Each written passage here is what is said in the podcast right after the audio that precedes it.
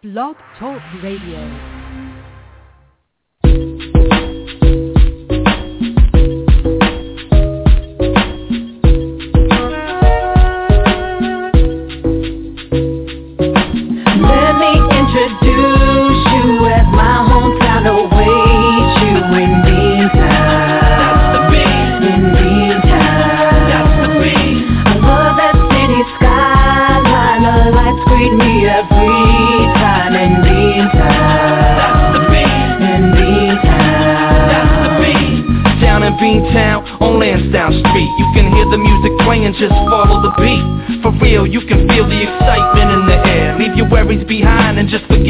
Your. Grab a Frank at Fenway and see a Sox game. Cause sometimes you wanna go where everybody knows your name. Don't forget, finding a spot.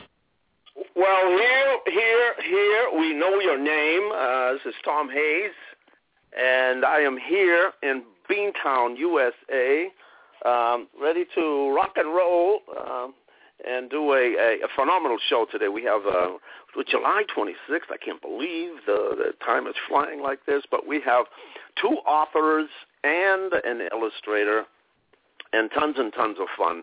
But as always, always, no show, no Beantown Pal show would be complete without our amigo, amiga, amiche. I don't know how you say it in Italian. but all the way. In fact, I'm gonna, uh, you know, I'm just searching through the the studio here and on my uh, uploads, and we got to find this man needs needs the absolute best in in in a uh, introduction. So let's start with this, and we'll go to. Oh, sorry.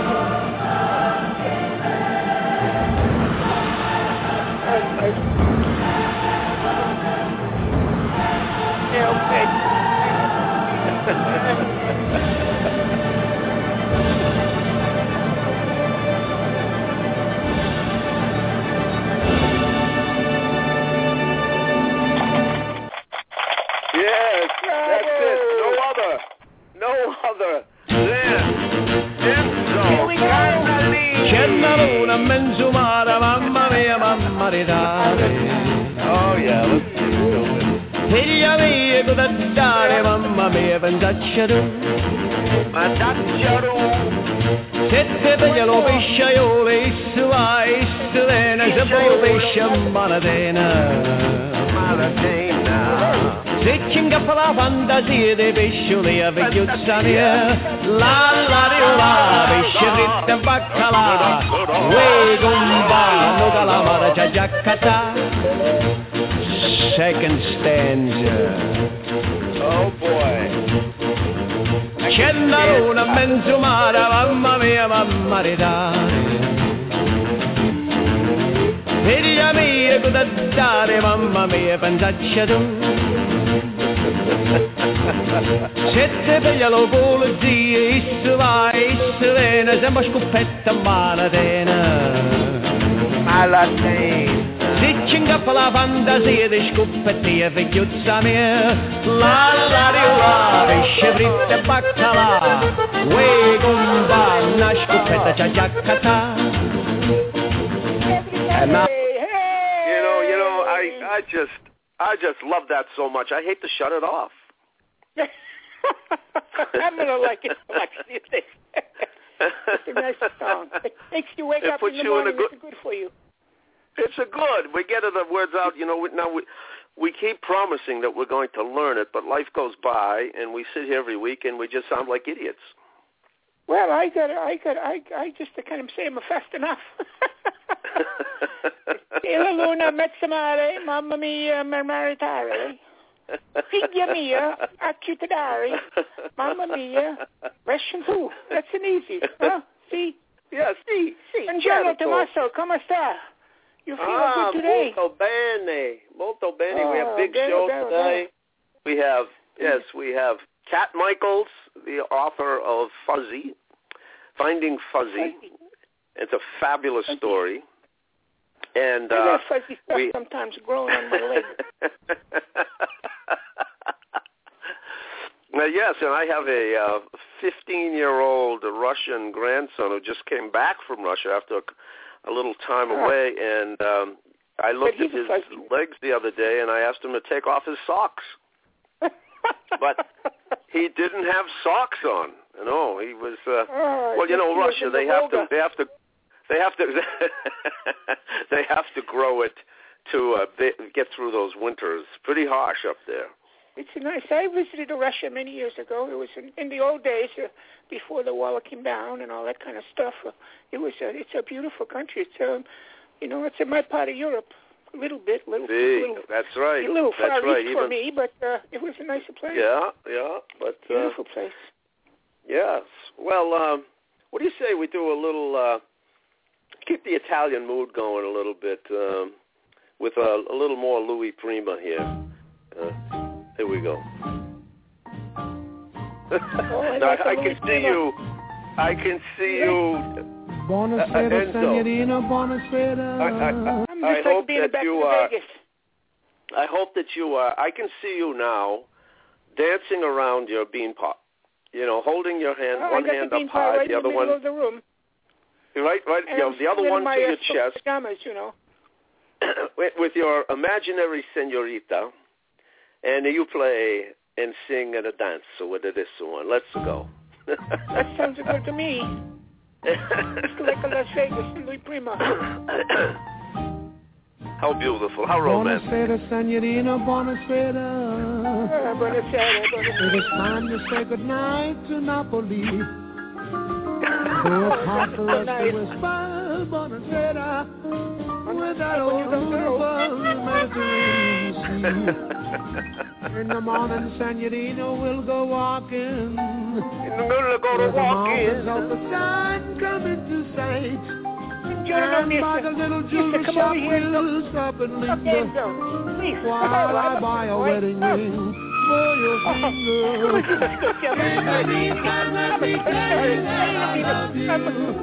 Buonasera, senorina, kiss me goodnight. Buonasera. Prima. Buonasera. Buonasera, goodnight. buonasera. Good night. Good night. Here we go.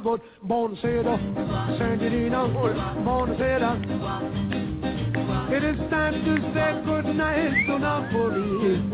So it's time for us now. to whisper I'm Buonasera. on top of my bed. With sit that old on my love, the Mediterranean looking out the window and Mm, rock in the morning, senorita, we'll go walking where the mountains of the sun come into sight. And by the little jewelry shop we'll stop and linger while I buy a wedding ring for your finger. And in the meantime, let me tell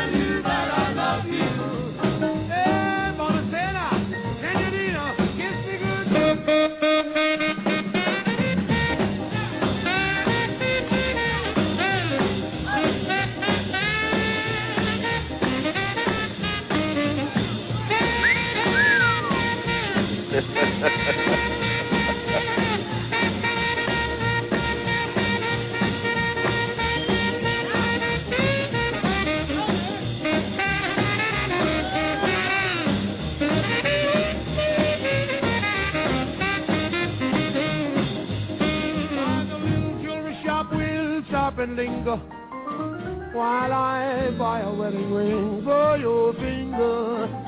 In the meantime, let me tell you that I love you. Buonasera, senorina, kiss me goodnight.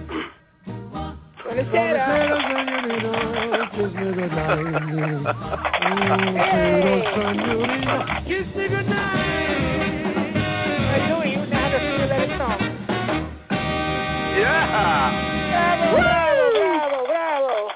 Woo! Boy, can can Louis Prima rock it, huh? This is so nice. He's a, such a good. He was a bigger star for many years, and now there's kind of like a resurgence, like he's coming back, even though he's no longer around. But people, his music is being rediscovered by a lot of people. He was very unique, you know. I met him in Las There Vegas was- many, many years ago. There was a He's a big star. He movie all around the fact that, like waiting for Godot. They were waiting for Louis Prima to come to the restaurant. I must That's must find or must Google that and find that, and next week we'll tell everybody what that fabulous That- movie was. It was just wonderful. wonderful. Speaking about food in Italian, what do you think? Should we go to? Uh, we haven't been to Mama Fagioli's in a long time, have we?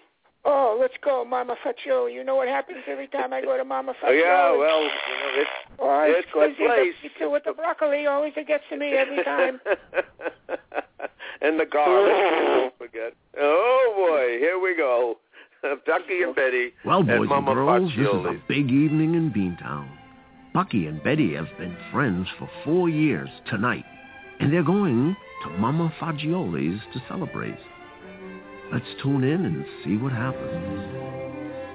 Well, Betty, here we are. What do you think? Oh, it's so beautiful here. Yeah, it's just a romantic. I picked the most. ro- You know, it's been four years since we've been friends. Fred, oh, Bucky, we have had some really fun times together. Yeah, you know, and you know, there's a point when you know in the relationship I realize, Betty, you know, after a little while, you know, you either the relationship moves ahead or it kind of falls behind. But you know, there's. And so tonight I wanted to make it really special. Look at them. So what do you think of the candles? Oh, they're they're really nice. Yeah, and, and Bucky, I gotta tell you, thank you so much for bringing me here Well, tonight. I picked this night because this is the night, as you know, this, Yep. is, the, this is the special night in Beantown where Mama Fagioli makes her spicy, extra spicy pasta fagioli. And you know what happens then? oh, I sure do. Yeah. That's when everybody lets the wind go free. Yeah, and they got, and you know, the lot, they let off steam. Yeah. oh, boy, this Oh. place will be a gas in a little while. It sure know? will. This is a this is like the fireworks in a restaurant. Oh, fireworks coming from the Well, wrong end, well, right, Bucky? Ah, yeah, well, you know. You'll be looking in the sky tonight. Well, it's what's his beans expressing themselves is really what it is. Wait, just let's get a little quiet and see what we can hear. Oh. Whoa! Oh, wow. Wow, that- the fireworks are going yeah, off in whoa, this place. boy. Yeah, well, look, listen to that guy. Wow. Hey, Betty, I tell you what, uh, you know. Uh, You try. uh, I'll, I'll try. Okay, I'll, I'm gonna. You, you don't mind if I go first? No. You sure you don't want to go first? Oh, oh, wait. I, I feel one coming on. Okay, you go ahead. You, do, Oh, you go first. Here it goes. Okay. Whoa. Wow. Betty, whoa. Oh, I feel really good. Yeah, well, that spice is acting up on you, isn't it? Bucky, your turn. All right, let me see. Let me see what I can do here. Let me see. Now, this you know, we don't get to do this often, so it's okay on this once a particular. year. Yeah, once a year. Let me see. What do you? Here we go. Ready? Yeah. What? Oh, Bucky, that one sounded well, really thank good. Thank you very much, Betty. I'm pretty proud of that I'm gonna one try to do a double one. You're gonna try double? Yep. All right, go ahead. You'll go go for it. Okay. Well. Wow, that was good. Betty, it almost sounded I like a little say- bit of music added say, it. you're Did you hear that little squeal at the end? Yeah, I did. That's uh, that was quite a quite a twist. Oh wait, what's that? What? Oh, the waiter. he yeah, let out he- a really whoa, good that was one. a little close, uh, pal. Well, yeah, you know, I don't think he really had to go be that close to us when he did that. You know. Wow. Oh, gee, you really. Hey, so what do you think of the? I know the, you know, the violin sound is it kind of mixes in well with yeah, all of because this. it's like popping and, and Hey Betty, I got some, I got something for you. You know, I know that you've been kind of hitting around, but uh, I already had it here under the table, so it you would be a surprise. oh, yeah. Bucky, are you giving me my favorite, favorite, I know, favorite, you've been favorite around, you've been world? wanting a I've always wanted a friendship bracelet. I know you've been want, asking for the friendship bracelet. Now, I just don't. I just want you to be prepared. You know, don't. I don't Wait, want you. before you give it to me, Bucky, What? I got something for you. What? Listen to this. Oh, Isn't that was- that, wow. that's like so you romantic. let that one grip. Boy, oh boy, I'm proud Yeah. of you, Betty. You know, you. Not very often you can bring a friend out Well, you know, and, and let it rip. Yeah, well, good. This, this is good. Okay, so speaking about rip, why don't you just go ahead, rip open this. It's a little heavy. Let me get this. Yeah. Okay, there you go, Betty. Just kind of. Oh, It's a little bigger it's than- awful big. Yeah, it's big. Well, get that- Bucky, that that looks like a hubcap to a spoon. Yeah, what, well, it's a rim. What they call it, a, a rim. Rim. Yeah. Well, we're gonna. Bucky, it, actually, you got it signature from Randy. R- Randy the Rocket. Remember him? He was the champion oh, spoon racer so for Beantown for years. Well, that's his hubcap. rim. This is his rim to his spoon racer. What do I do? Hang it on my wall? No, no, we're gonna make a bracelet for you out of this. How are you gonna do that, Bucky? We, we got welding torches down at the, the, the garage, and B- boss has promised to help me and Batty, and we're gonna do this. What's the matter, Betty? You don't look too happy. Oh, Well, you know, and, well, it's the extra parts. We're gonna make maybe like some earrings and things, you know. Bucky, that that Well, Bucky, yeah. I, Well, How am I going to show my friends a friendship bracelet? It doesn't look like a friendship bracelet. It looks well, like got- a you gotta hubcap have imagination. friendship. Just- a friendship right. with Rocky. okay, but Betty, I'm just just try to bear with me on this. Randy, what's his name? Rocky Randy. Betty, Betty, why don't you just Rascal. Betty, why don't you just eat more of your soup, okay? And we'll talk about this a little later. Hey, boys and girls. well, I certainly wasn't expecting that, were you? Boy, those beans really know how to celebrate, don't they? Hey, stay tuned. Boy, I don't know if When those two I don't know if they're ever gonna be- made him. big big communication problem there. You know, well, except when they were, you know, doing the the little dance with the on the sound effect, the fireworks. They were they were on Well, cue you with know, that. they're, they're, the Mama Fagiolis is always like that when you go. You know, some people you got to get used to that kind of thing. When all those beans, you know, um, what do you But- think but the Fagioli Bucky- means? You know, right, but Bucky buys for for a four five what was it five year anniversary. He buys her a a rim from a tire, and he's going to tell her he's going to well, you fake. know, it's Yeah, the thought that well, counts. You know, I mean, Bucky He, works in the yeah, garage, well, and it's him, it's this near and deal. dear to him, but I don't think Betty was really excited by it. Do you?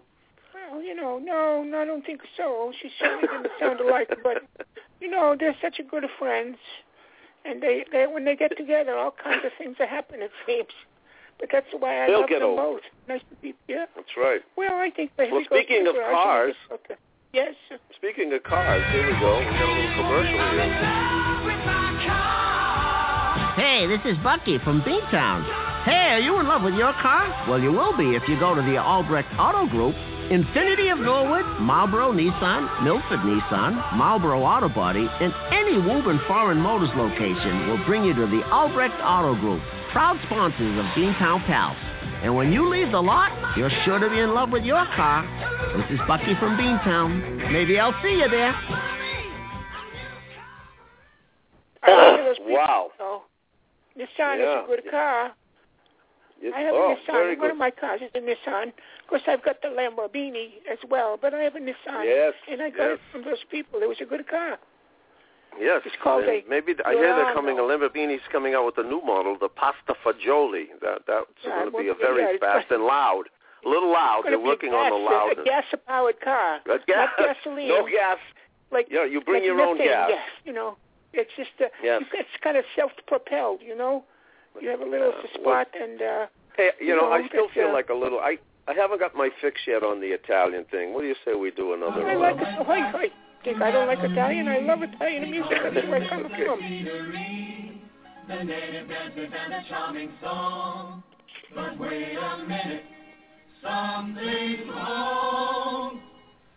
In drive-in. Hey mambo, mambo, Italiano, Italiano. mambo, mambo, Italiano, go, Italiano. You mix up Siciliano. You Italiano. tell a brother do the mambo like a clever weather. Hey mambo, don't want da da da. Hey mambo, no more mozzarella. Hey mambo, mambo, Italiano. Try an enchilada with a fish of bacalao. Hey mambo. I love how you do the rumba. Take some other spice, I know, learn how to mumble.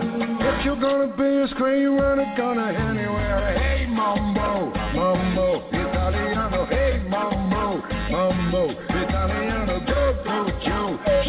like Italiano. Hello, quesadilla, you get happy in the pizza. you Quesadilla.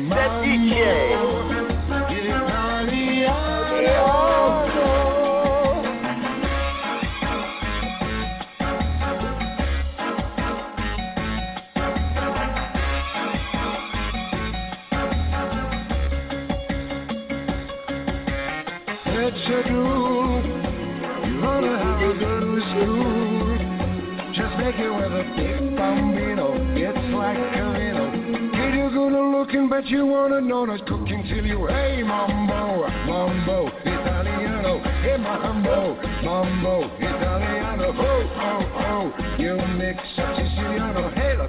This year you get happy in the pizza when you mambo, Italiano.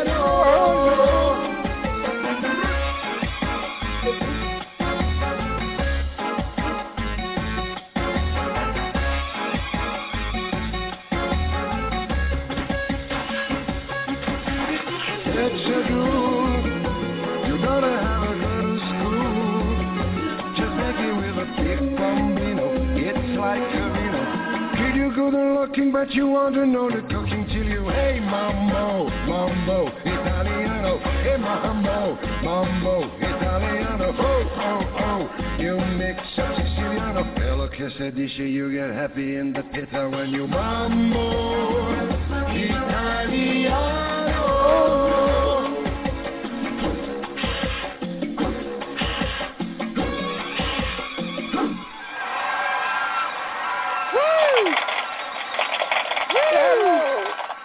Hey, how beautiful is that? Your language, your language, I'ma tell you.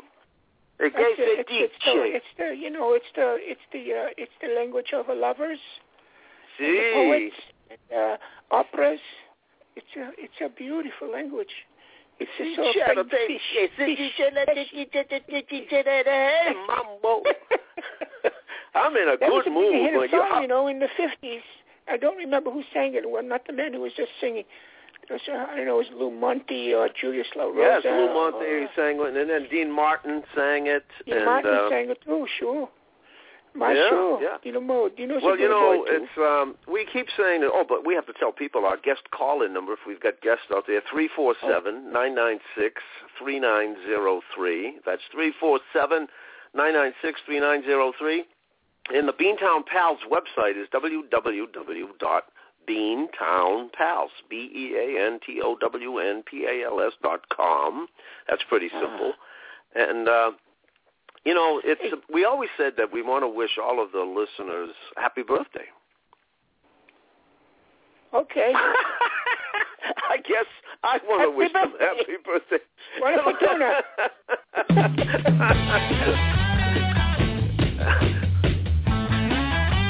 Today is your birthday. Go kids, rock it. Yeah, it's your day. It's your birthday.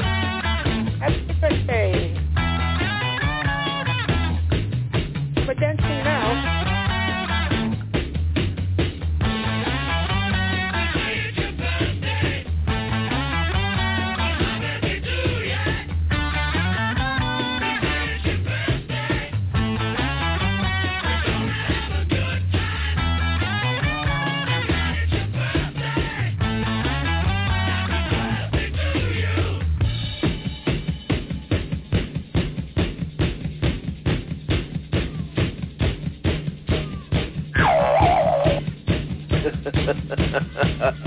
Go kids, it's your birthday. We to wish happy birthday to Joanne. Yeah, and a happy birthday to Marty.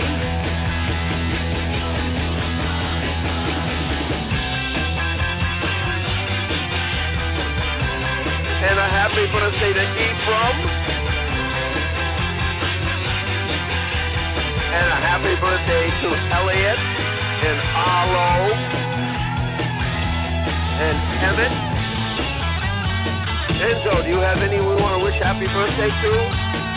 Yes, I want to say happy birthday to a good in Mr. Malone. have a good day today in a world, Mom. It's like uh, 190.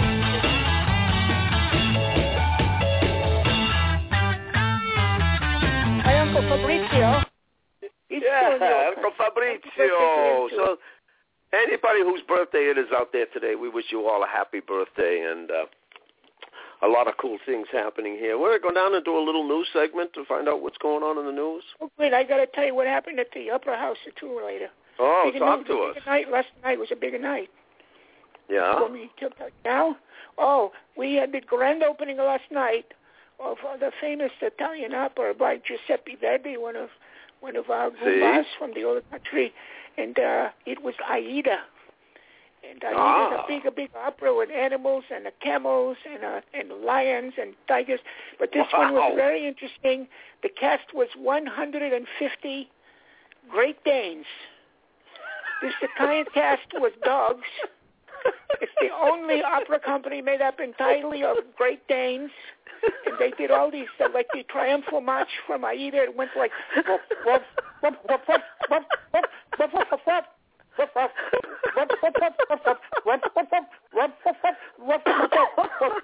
it was magnificent. Everyone that stood at the end and applauded and applauded, and then I realized that they weren't really applauding. They were like a scratching all over because I think that the, the, they got in the fleas. But other than that, it was a it was a brilliant brilliant to see over 150 Great Danes putting on this magnificent grand opera and the audience just couldn't sit still in their seats because because of the fleas. But they seemed to enjoy it. I don't know if I have them back again, but uh, it was only one one time only. It was uh, it was a very good show. They had the I'm little costumes on, how- you know. The, what? It was how a many very members good of the audience? How many members of the audience were disappointed when when they read Danish, and they thought they were going to eat? That was, yeah, well, the problem was uh, the people in the uh, cheaper seats. Uh, see, when when you, when you got the good seats, you know, when you got the good seats, you got a free collar when you walked in. But if you didn't pay for the good seats, then you had to kind of take your own chances. And some of those people were they weren't mad; they were just a little itchy. But the show was good, you know. You don't see dogs that end up very often. they were well, delightful. And well, they, they don't. the, They, work, uh, for, they work for very little money. I don't. I hate to be crude to talk about well, money it sounds the like opera, the, the the Marx Brothers did a movie called The Night at the Opera. That sounds more like Oh. the Marx Brothers. but Uh, it could be. I said it's such a funny movie. the Great I like Danes. That's the chicken. Wow, It was a good- geez, that's It was that's exciting. The little tiny costumes for the dogs. You know, they were beautiful. Big sets well, I don't the know. light. I don't know if there's a news story out there in Beantown that can top that one. That's uh, great. I'd Danes. like to I was hear quite a talk about. I mean, I could I could see it right on the stage. I could see them all Oh, yeah. well behaved Danes. I hope they were trained like a oh dog well, show. yeah, occasionally they. Obedient. Sometimes they made a little mistake over on the side of the stage, but that's the dog. You got to cut to that.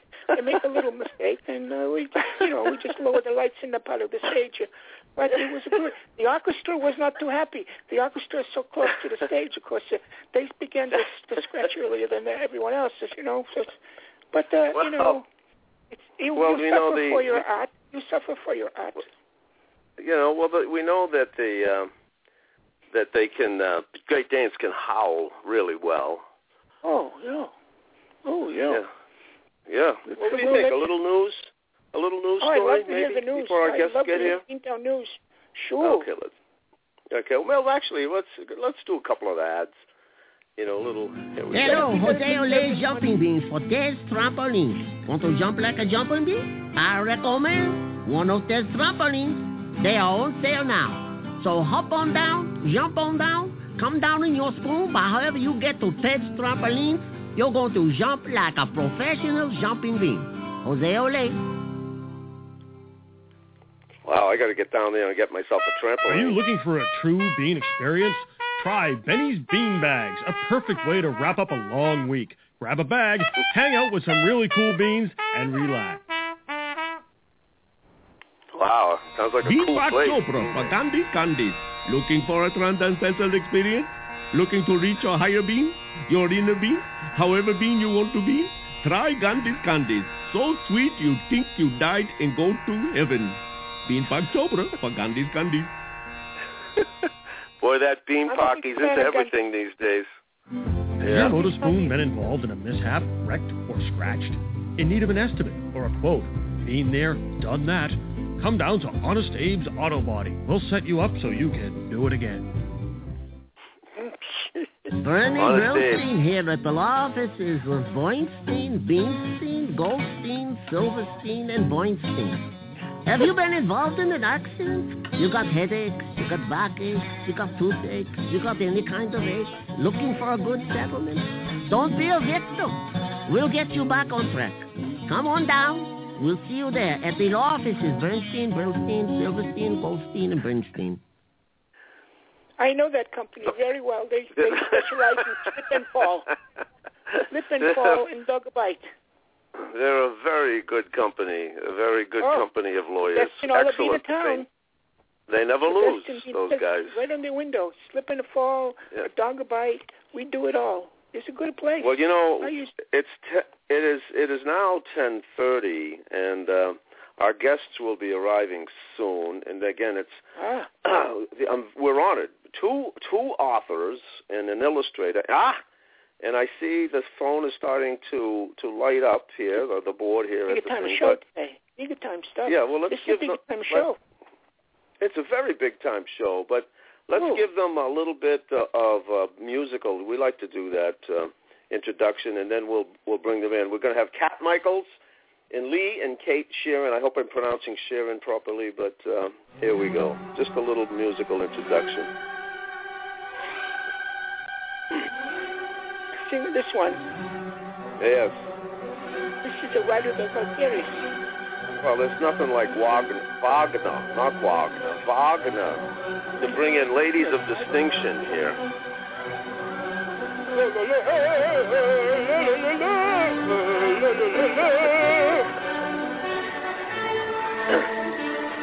You should see the switchboard.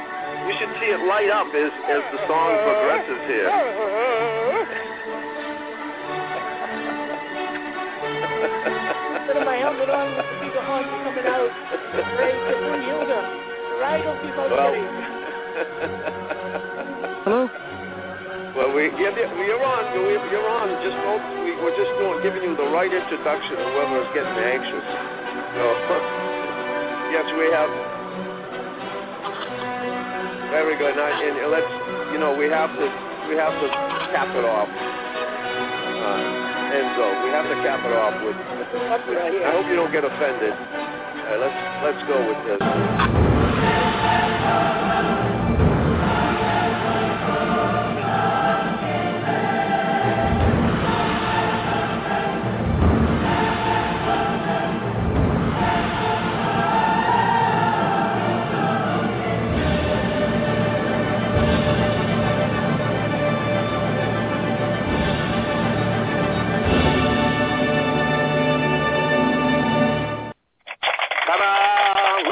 And gentlemen, all the way from North Carolina, from upstate New York, and New Hampshire, we have Cat Michaels, Leigh, and Kate. Sheer- Am I saying Shearin properly, ladies?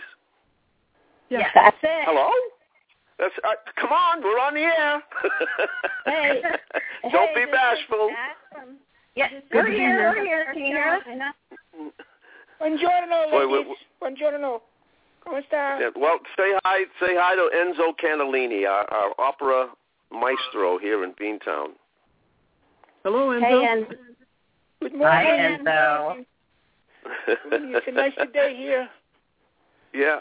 Hey, Well, listen, I, I'm going to let uh, Cap. Do you want to kind of be the leader of the gang of the uh, the, the the the amazing author illustrator team? I'll be glad to. Yes, my privilege. All right. Well, well, great having you here. Thank this you. This has been a long Thank time you. coming. You know, we've been uh, we've been planning this for weeks, months, whatever, and finally That's the time is here. Ta-da. Hey, now you are you excited? I hope. Oh, of course we're excited. I was dancing to Mambo earlier a minute ago. Oh, well, let me let me do this. Can I read a little bit about you so the audience understands who you are? All right. Okay, about please. the author. All right. Cat Michaels started writing stories in fourth grade and hasn't Uh-huh. stopped since. After earning an MS degree in special education from the University of Kansas, Cat spent two decades helping students from kindergarten to college reach their potential. She also managed communication and employee development programs for an international high-tech company. After recession and downsizings, boo, hiss. Yes. She returned to her education route, serving at a community college as a writing coach for students with Asperger's syndrome and learning disabilities. Cat and her family live in North Carolina, where she designs playful gardens, dabbles in all things digital. I like that, and writes. And that's that's got uh, Enzo. A little applause for Cat. Well, I'm I'm impressed with that resume. Bravo, bravo. Interesting life. Thank you.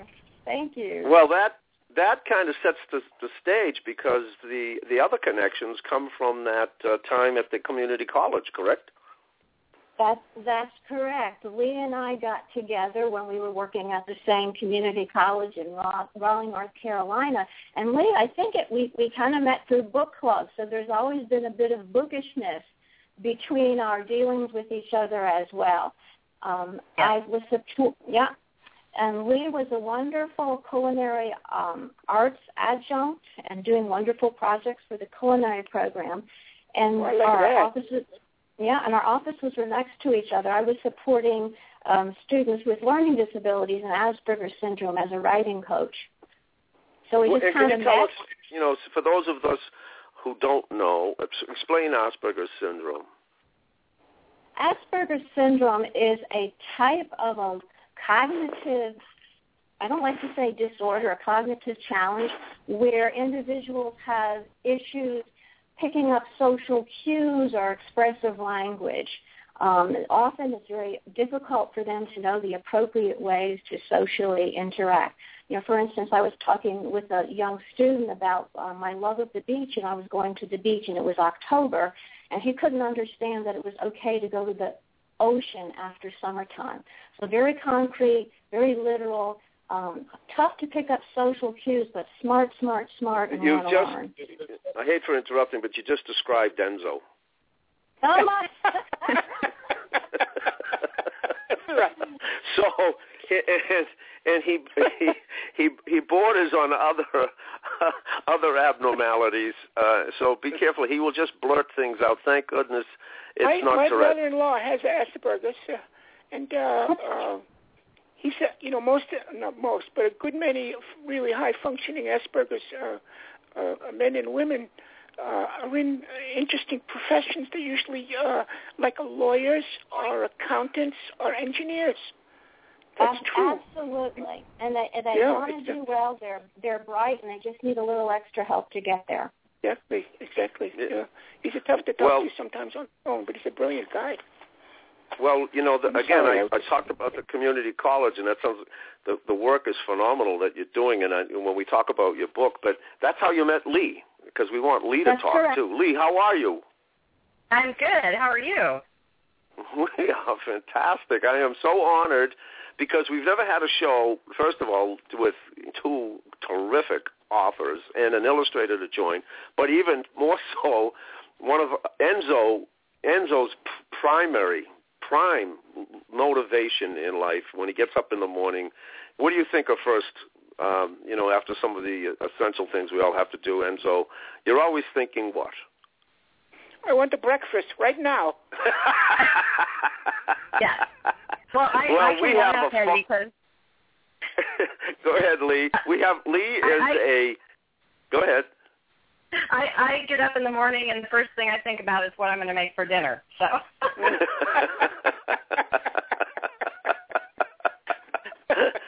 I think And- about and- that until halfway through breakfast.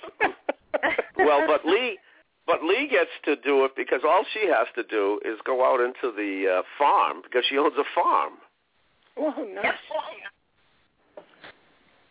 right, Leigh? yes, yes, yep. You, Right you up want to here tell in us about central, the? Go ahead.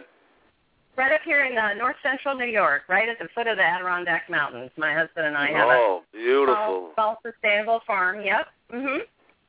beautiful. Oh, nice. Now, so uh, and and your stories have a lot to do with with just uh, just that food because you not only you you don't just grow food you grow food with the intention of cooking the food preparing the food because you are a foodie Yes.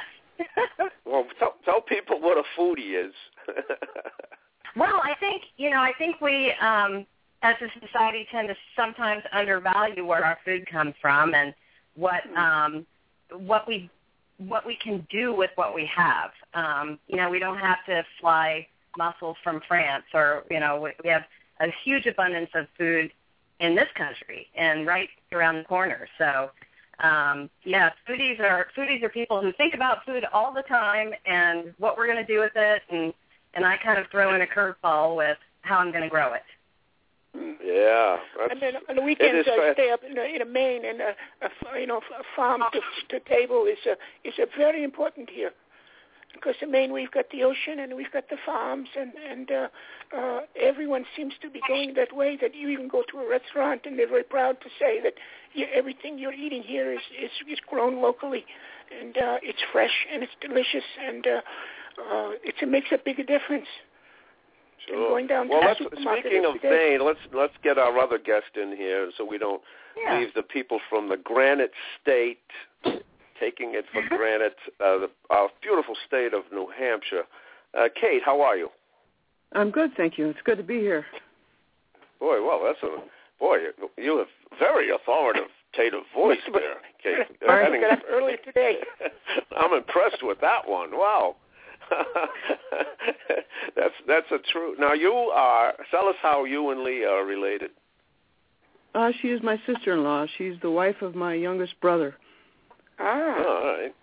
Wow. And so now, Yeah, I've got a usually, question for everyone. You know, I know a lot of people write and you illustrate and, and, and do a lot of different things, but how did you get into specifically doing this for children's stuff? And and because it's you know it's just so different from everything else. Who's going to start?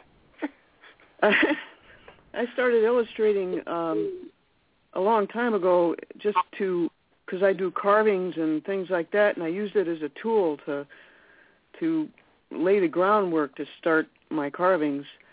And then I Ah. started doing illustration as a just a way to relax and to doodle and that type of thing.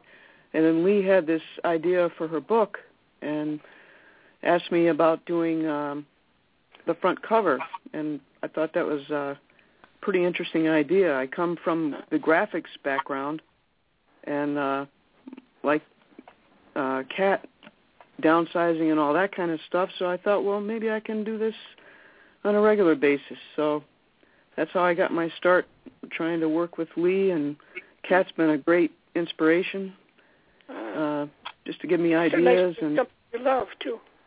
yes. What well, kind you know, grand- one of the things, But, uh, one of the most any- exciting uh, things about. Go ahead, Enzo. I, I just wanted to finish with the you, you doing the wood carvings. Uh, what what you have a, a specific style or, or or or subject matter or anything that comes into your head or Well, in your I, I? I like to do almost anything. I like challenges. I recently, um, uh, well, I'm almost finished with it. I'm not quite finished, but I did a banister and uh, railings for my log cabin in New Hampshire. It's about 30 feet long. I have it on All my face. done. I have it on my Facebook page, uh, Dog Star Creative Care, and uh, I've done knives. I did one for my nephew. Um, I've done other ones. I use pewter and bone. I use wood. I use different kinds of wood. Um, but I always start with a drawing, just to get a to lay the dro- uh, the groundwork for my project.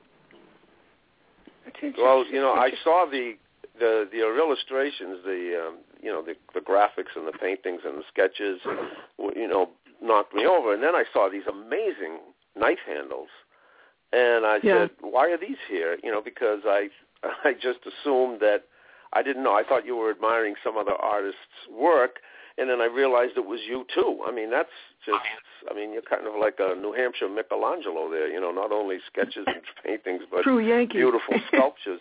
yeah, I mean, I'm just amazed at that talent to be able to see, you know, something that you know, if you've ever been to Italy and seen Michelangelo, a piece of marble, a chunk of marble, and he's, you know, always claimed he could see what he was going to create that was already in there. He had to just remove those pieces. And when I see the intricate work that you do, it's just amazing how you, you I can't even conceive of how you do that. Yeah, it's it's it's something I've always jo- uh, enjoyed since I was a child, and just manifested itself in different ways throughout my life. And I always like to try new things and whatever I can do to help people realize their own visions. Yeah, and that's what this show is all about. Is in Beantown we say use your bean, trust your heart, build you follow your passion, follow your gut, follow what you you love to do, build your character.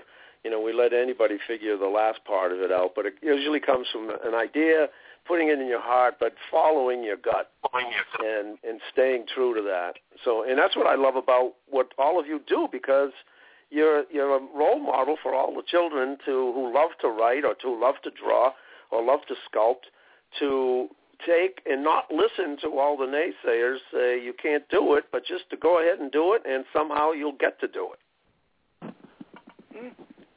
Yes. No. Co- we get a, we get an amen on that. Amen. well, I, okay. well, listen, I uh, I just think uh, you know, you, painters obviously paint with uh, with different mediums, but you know what I love about the the works that you ladies have done. I mean, immediately you grab the readers, and I want to um, just if I can read a little bit. Do you, can I? Will you give me permission, Cat, to read from uh, from yours? I'd, I'd love to have you read from Finding Fuzzy. I'm going to do that, and uh, okay. because there were the the the um, the the I'm, I'm I'm scrolling through the book right now because there were um, there were passages here that just uh, I could see uh, everything that you were doing. I, I could see the the beach, and um, here we, oh this is what I, I like. This here we go. Daddy turned off the engine and unlocked the doors. Jenna quickly tucked Fuzzy into her open backpack and wriggled in the seat to unlatch her seatbelt.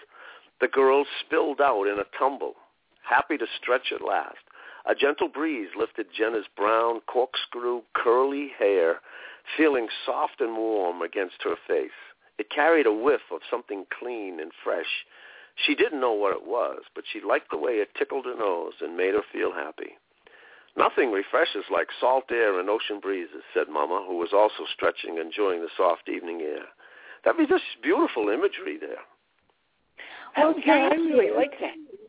Thank you. You know Yeah. the adage to write what you know, and Mm. and that's what I decided. That's what I did with this. I love the beach. I grew up on the ocean um, on Long Island Sound in Connecticut, and moved down to Carolina. And we would spend family reunions at the beach on on the Crystal Coast in Carolina. We had like eight adults and seven little kids running around. It was great. So my story is based on those experiences with those kids. And I I incorporated things that we experienced together as a family.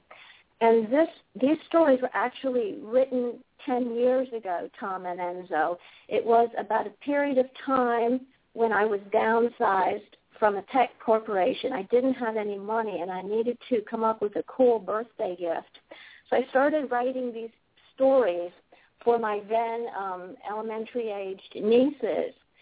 Um, and I got the idea when the youngest niece, who actually is named Jenna, carried her her her little um, stuffy, which was a red Elmo, everywhere with her. Because in the book, Fuzzy is a stuffy blue bunny because I couldn't use an Elmo, and and she loses him at the beach. And there's no spoiler alert because the name of the book is Finding Fuzzy: A Decide Tale of a Lost Friend.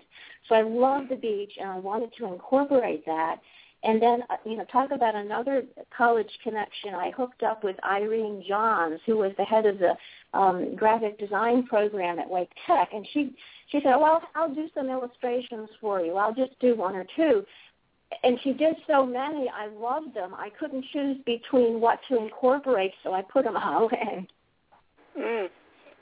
Yeah, they are. They're, they're Where's just your really. uh, uh, target audience? Uh, how old are the kids? Uh, you'd like to look at your things? Uh, uh, There, that's a good question, Enzo. There, I would think between grade um, kindergarten to read aloud and through grade three, and I tried to do something different with this story because I like to challenge kids to think and to problem solve. And I want to, I want to develop junior writers. So this is a you decide tale, and what that means is that I don't write the ending of the book. Um, Jenna, the young protagonist who was about maybe just starting six uh, six years old at the time, faces an incredible decision after she loses her fuzzy, and the children have to write or draw the ending. Um, Ah. and I and I have some tips for for reading assistants to help them. Um, and when I have gone to visit elementary schools, I have found amazing endings to the stories that the kids write or draw and share with me, endings that I couldn't possibly come up with. So that really jazzes me. Oh, of ah. course. You know, I I thought when I as I went through the book. Well, first I have to read this paragraph here. Let's we'll get to the the creative part in a second. But and the cottage had three big bedrooms on the top floor. Jen- Jenna took the small red one with a single bed and rocking chair so she could sit and read with Fuzzy. Terry and Kristen shared twin beds in the large blue room decorated with seashells and dolphin pictures. Mama and Daddy took the one overlooking the twisty beach path. I mean, that just puts you there. It's it's beautifully done. I mean, we've all been in those rented cottages on the beach, and they all have rooms and and uh, decorations, just as you described. Just described. Thank yes. You. Thank you. I mean, I said, I love the beach, and I'm there. Yeah, Yeah, you you know. Um, I, I like this too. I went- got, go ahead. Yeah. No, go ahead. Finish up. Well, I just, this you know the the way you round this off too. They're on the deck, uh, and they stayed on the porch anyway, enjoying a bedtime snack, and listening to distant waves lapping against the shore. Sleepy eyes drooped and heads nodded against comfy porch porch chairs plumped with soft cushions. Ah, I want to go to sleep too.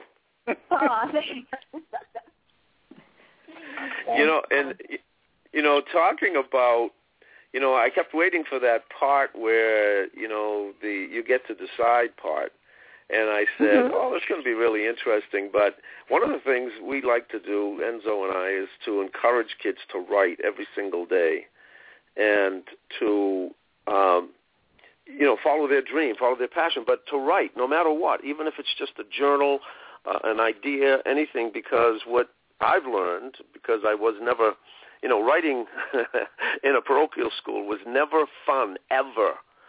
It was never something that was fun. It, in fact, if you didn't do it right or you spilt a little splotch of ink somewhere, you got your knuckles wrapped. So you can imagine the tension and, and fear that surrounded every every assignment. Wasn't wasn't it what you wrote? It was how you wrote it. We're concerned with the shape of the letters in the story. And so it And- and took me not until I was an adult did I find that there was joy and, and freedom in writing and finding that place where magical things happen. And you really do get to a point in the book and you said and um, you write Jenna thought for a long time this is what she decided to do. And then you just leave these beautiful um, stationary pages for the children to do it and you really mean it because I thought you were going to give the ending yourself, but you don't. I, I do not. Um, they can write in the book, or I have those pages free for download on my website at catmichaelswriter.com. And, and Tom and Enzo, you notice that in addition to writing, I also give the kids an option to draw because Yes. some kids don't have that verbal language written skill ability and I want to respect the differences. So I encourage them to, to draw as well or use whatever they can to express themselves. Well, uh, one of the things I I, re- I speak a lot to fifth grade classes on into a program here in Boston called "If They Made It, So Can I," and I Mhm. try to tell the children too that not only if you don't want to write, then today with today's technology, which although it has its pitfalls and its disadvantages, it has an amazing way of communicating because all that someone has to do is make create a selfie or a selfie video or, or, or record a, uh, an, an audio recording, and you have the amazing ability today to distribute it without some critic or some publishing house or somebody saying you can't. And I think it's the most fascinating of times for everybody to tell their story. That's true. And for for children who have additional learning challenge, there's also some very cool um, speech to text software, so kids can speak it and Yes. the computer will write it. So there's Yes. many many many ways to express, and I want kids to be able to feel free to find the best learning channel that fits their style. Well, you. How uh, often do you get into the schools to to, uh, to do this exercise with the book? Well, if I've been to a couple of different schools. In one school in Connecticut where I visited this spring, the children had not had an opportunity to read the story yet. So I read the story or, or, or summarized it up to the end, and they actually had to draw the ending for homework. And then I was able to see it and share it. In another school in Durham, North Carolina, the children read the books ahead of time, so we talked about the writing process. And they showed me their endings, and I thought, well, should I take time and read them all? Because, you know, they're, this is second grade, and I know their attention span is not really long. But I mm-hmm. think I looked over their stories, and we shared them for about 15, 20 minutes. And Con and Enzo and, and Leigh and Kate, you could have heard a pin drop in the room Mhm. because they were so glad that somebody was sharing their stories. you know, isn't it? I don't know how you feel, but when I introduce alternative learning um, situations and opportunities to kids, it is shocking to me to see the shift in energy that goes from sit in your seat, stay still, listen to me. I know everything. You're the student, and I'm going to tell you what you need to know to all of a sudden giving the children the expression, the freedom and the time and the attention to listen to their stories. What do you see when that happens in terms of energy? Oh, um, I can give an example. One little first grader um, was listening very intently, and when it was over, she came up to me and she had a whole portfolio of stories that she had written and illustrated that she wanted to, to share with me. And the, word that comes to mind is they glow. You know, they they glow, and you can see them grow before your eyes. I just get goosebumps when I think about it. and isn't it sad that it takes somebody from the outside to come in and and pull that from the children? Yeah, well, and sometimes you know teachers can do it as well. They support me and let them in their classroom, so that's a good thing too. But I think kids are used to seeing teachers in a certain light, and maybe having someone step in from outside gives a little more credibility. Right. Well, you give these beautiful It's always, tips for uh, to it's read. always uh, trapped by the curriculum, uh, uh, which is a shame that they can't uh, vary so much from what kids have to know versus uh, you know what they uh, what they'd like to express. So it's a difficult. Well, I, I, I'm pretty, I'm, I'm pretty strict with uh, my thinking when it comes to schools. The, you know, the the main resource, the most important resource in all of the schools is the students, and it's you know the teachers play a role, but the teachers play a role in, in what they can elicit from the students, and that uh, most schools just are blind to the amazing knowledge and wisdom that children have and that they could pull from and make it very exciting to be in school every day. Mm. And, I, and I, I don't want to go there, but I know there's a lot going on right now with the Common Core curriculum that's coming down. There's pros and cons on each side, and I think that's that's going to shake out. And I'm hoping it's going to end up and have a benefit to kids and teachers. Um, you know, I have to say, uh, uh, full disclosure, I come from a long line of educators. My dad, my brother. Um, I think there's been a, a, a teacher in my family in Norwalk, Connecticut for the past 60 years. So I'm sort of on the side of the teachers on this one, but I, I just wanted to be honest with you. Yeah, well, I, yeah, well, I, when I always talk about this, and it's an amazing level, or, and because I always ask when I do speak to teachers, I before I even begin, I said I'm going to ask three questions that I know the answer to, but I says I just want to see how consistent it stays. It never varies. And I wanted you to think about all of the teachers you've had in your lifetime, whether it be, uh, you know, academia, whether it's been macrame, uh, yoga, skiing, and I want you to think, show me by fingers how many great teachers you had. And the answer is never more than three, three fingers. Mm-hmm. Universally, across the board. Think so first of all, think about that. That's pretty sad.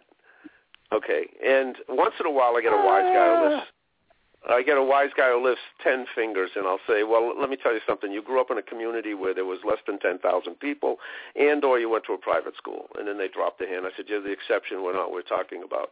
And then I asked the teachers to tell me what made the teacher great. What those three of the three, what were the qualities? And the answer is always the same. They said they cared. And I said, how do you know that? They said they listened. So when you go into a classroom, Kate, and you actually listen to the kids, it's a total break from what is normally done in a classroom. Uh, You know, it sounds like the same. It sounds Silence. like the same. It sounds like the same characteristics that make a good leader in the in the corporate workforce. I think Exactly. we, you know, we can all try harder to be good listeners. There's so much going on, competing for attention, so many sound bites. So I think the ability to listen is a real gift that we all need to try to develop more, especially with kids. Yeah. Well, it's. Uh, it, it. I think that's just why I'm so excited by what the three of you are doing because you act as the models. You just don't do it, but you are the role models that show that it is possible, and you show it through your work. And then the fact that you turn around and you know go back and you know go and actually make connections with the kids and encourage them to do it. We we try. We're you know, being an indie writer is a journey. It doesn't happen overnight. You just do little bits and pieces at a time. And there have been days when I sit in my office and I blog and I tweet and I post. It's like, is anybody out there? Is anybody listening?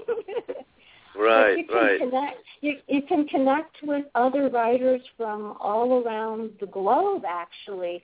Um, That's who are very supportive. That's what I love about being an indie, Tom. I mean, to, especially in, in the area of kid lit, is that it's not a cutthroat business. Everybody is very, every, every writer is very supportive of the other writer who makes it because it, it's a success for them, and it means that it's also making the path easier for us.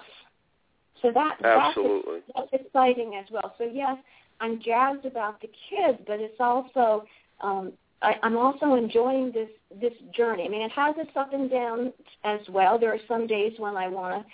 Uh, the technology gremlins won't get out of my office, but um, it's, it's an amazing, you know, it's an amazing network of authors who come together to support folks. Yeah, I know, and that's one of the things from starting the radio show. I've been just amazed at the that supportive group. It's it's fabulous. Right, and I Leigh, do you have anything to through- say as a, as another author do what, about any of the things we've covered here? We're, we're going to get to your book in a second here. Oh, okay. well, you know, I, I have to speak to what you said about, um, you know, uh, s- having writers and creative people being sort of put down or put back in their place or whatever by publishing houses or literary agents or any of these traditional um, sort of pathways to creative success. And I, I have to tell you, I mean, I can't even count how many turn down letters I got from this book. I mean, I wrote this book in 2008. It took me about two years to write it, and uh, then I started the process of trying to get it published, and and I was just, I mean, I was really just shown the door. So I, I actually mothballed this book. It sat in my in my uh, bedroom in a shopping bag for uh, gosh, two or three years, and then once I moved up to to New York from North Carolina, I decided I would, with Cat's help, Cat's my Cat's my uh, my big leader, my chief, and uh, you know try to get this story to see the light of day. So the indie the indie journey for me has been totally thrilling. Of course. You know, that's to me, this is why this is the magic age of all magic ages is because we now have the ability to distribute ourselves and, and create our own audiences and not be, you know, bottlenecked by, you know, the powers that be. Yeah. Yeah. Yeah. And Did um, you, did you all self-publish, or do you all have a publishing houses? Um, I'm I'm a self-published author. I'm an indie. Uh, yeah. That's what I thought. Okay. yeah, and uh and and what's the rea- how do you find that your audience grows and, and is is it is it happening? Well, you know, it's, go ahead. Go Lynn. ahead. Oh well, uh, no. I mean, I'm I'm just getting started. I'm uh, Cat is blazing the trail, and I'm sort of uh, following in her wake, and mm. and I'm continually so excited to see all her success. I mean, she I see her on Twitter and I see her on Facebook, and you know, she's she is just shine a shining star. I'm so excited for all her success. Mm. Thanks. Well, Yeah, I think Leigh's doing. Go ahead. Go ahead. I was going to say Leigh's doing the right thing to start. You you you build a base very very slowly. She's got a great um, website and a blog post, and she's getting on Twitter. You you, you kind of have to build that support network and comment and support and pay it forward. And eventually down the road, there's a tipping point where it comes together and gels. Yeah. Um, but I thought I thought this would be a part-time job, but it's really a, a full-time job. And I, you know, I, I've read studies, and Tom, we talked about this a bit, that it takes a good three years and at least three books before writing. And and then I've heard other people say that as an indie writer, you'd have to be in the game for ten years before you start to really see the sparkle. Um, I'm hoping it won't take that long. Well, you know, as an entrepreneur and someone who started a you know children's property, and you know, I'm in my, about just about my tenth year, uh, and we had amazing flashes of um, reception and and what they call stickiness, and we continue to see that. In fact, we had tons of miracles happen, but one of the things that is very humbling for the author and for the artist and et cetera is that it's going to happen in its own time. It's not going. The more you force it, the further it gets away, and that's Oh, a big. Yeah. Yeah, and and you know it really is. I, I I talk about it a lot on the show. The in the greatest book by far for me that explained the whole process is Steven Pressling's um, The War of Art. And basically, he says that there are two of us. There's two the eyes. There's the you you want to be, and the you you are. In between that stands resistance. And he says resistance takes all forms. You know, inertia, um, lack of confidence, fear, uh, you know, distractions, uh, you know, responsibility, duty, uh, all of those things that keep us from that that inner artist that we want to be and want to express ourselves. And he says the only way to fight it and to overcome it is to go to war with it every day. And by going to war with it, he means you have to do it every single day or as much as you can because that is the only thing that will break the resistance down. And then he says, you will connect with the muse because the muse does exist. And we all know that. I mean, we, I'm laughing because we did encounter one uh, individual who said, no, there's no muse, and he does it all by himself. And uh, but every other writer has told us there comes a place, an artist, where you know something takes over, and you know the work kind of takes on an energy of its own. And so he says the process is simple. You do the work, you let go, and you trust. And, you know, it takes a long time to get to that point. And he said one of the best ways to sabotage the work and the result is to be focused on the outcome and to focus on the money or whatever, the success. And then he says, for sure, the muse will run away. and, you know, so any thoughts on that, ladies? All of you? Well, I- I- I, go ahead, Kate. Uh, that that's uh, very sound advice. I I think it uh, it's for sure. Once you kind of get an idea and it starts to roll, and then all of a sudden it because becomes something on its own, not even something that you're creating. You're just kind of so. Yeah, does that Yeah, happen that- with that- the, the sculpture? Does that happen with the sculpture? Do you find your hand almost being guided? I mean, can Uh, you yeah, explain some uh, of that? uh, especially um a lot with wood you can kind of it sounds strange but it kind of has a feeling of its own when you're working with it it kind of tells you Uh-huh. what needs i know Isn't that that sounds great? No, not on this show. You can talk about that stuff, right, Enzo? Oh, Steve. Yeah. no, we we uh, that's what you know. If we can tell children and anyone who listens to the show that there is that place, if you go there enough, you will find that magical place. That all of a sudden you say, "Wow, where am I? And what's happening? And wow, isn't this really uh, amazing?" And then you see the work and you you understand that you did kind of co-create with something that's invisible. i i was lucky enough to uh have a mother and a father, especially my father. He was a very artistic person, and uh, growing up, he taught me all kinds of things. And not until I was probably in my late teens did I realize that most women weren't taught those things. yeah, you're right.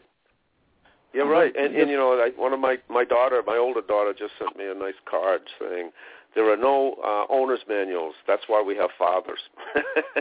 and, and it was because I told them all of those things at a very early age, and uh, they realized as they got older that most parents didn't. Most parents wanted their kids to conform to their idea of what they were supposed to be and follow the conventional paths and kind of shut down all that creativity. So I think it's the greatest gift. So if you had that, that how fabulous is that? Hey Leigh, can I read a little bit of John Bloom? Oh, please do. Yeah, I just I got right into this. I mean, it's I so identified with it because I this period in, in time of America.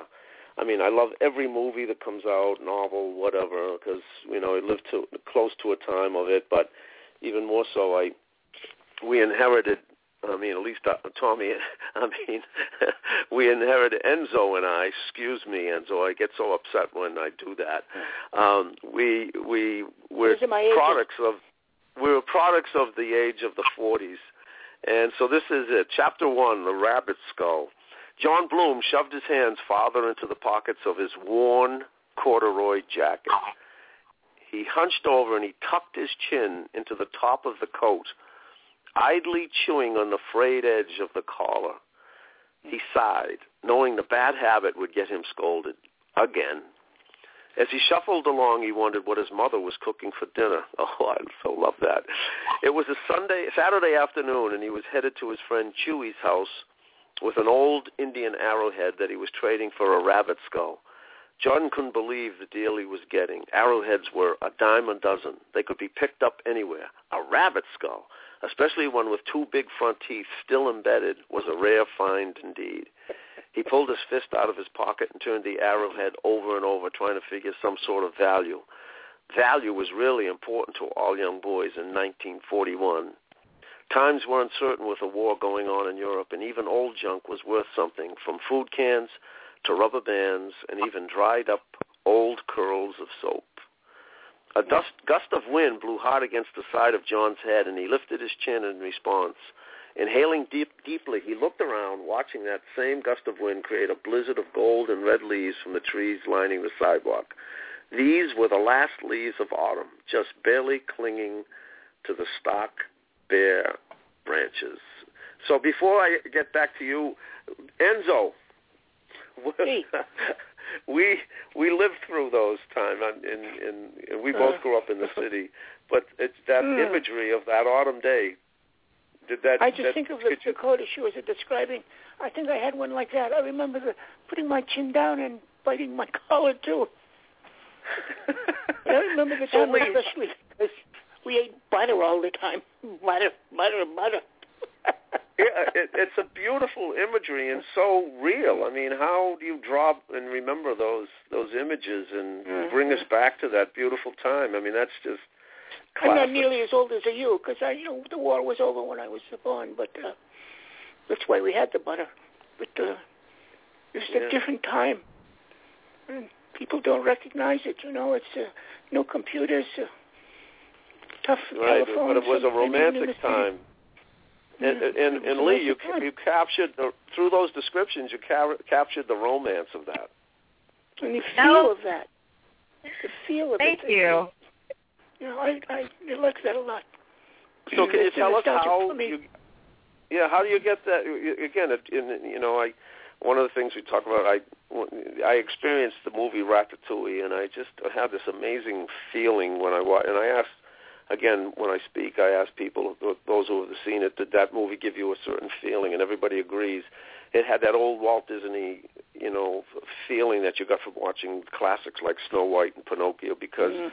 you know he paid so much attention to classical art And I listened to the interviews at the end of it, and they interviewed both the restaurateur and the animator, and they said, "What what's your motivation? Why do you do what you do?" And both of them said the exact same thing in different interviews in different places. And they said they like the purpose of everything they do is to make an emotional connection with either the reader, the uh, um, the the rest of the, the the patron at the restaurant or whatever, to make an emotional connection, to give them a feeling that only they can give them. And both of you uh, through your writing, give us that feeling that comes through you in your expression. And that's a Wow, pretty thank quick, 'cause you. I've heard it do you know, a couple of readings here, and I got that feeling from both of those uh, passages from both the books. That's uh, that's that's pretty uh, amazing to me. Uh, So, so Leigh, how do you do that? How do you reach back and get those images and those memories? Well, um, first of all, I, I'm really so flattered and honored, and I just so appreciate your feedback. And but second of all, what to, it sort of speaks to what Kate said about um, picking up picking up a piece of wood and seeing that image inside the wood and being able to pull it out. And I, I have to tell you, this story really just wrote itself. Um, Really? I sat I sat at my dining room table in North Carolina. I wrote most of this in North Carolina. And I would look out my dining room window and just type at the same time because all of this was playing in my head. So Wow. I I just I would just sit down and I would I drew out a picture of the town on a piece of paper and I I put you know, and all these people are people in my lives. Um, you know, my father is 75 plus years old and grew up in New Jersey and you know, and I hear his stories about the small town life there there and so all of these things that happen in this book actually did happen. So, um, you know, I just I guess it's just a combination of all the years of hearing the stories and you know, I just sat down and started writing. Um Write and what I, you know. Write what you know. That's what they always say.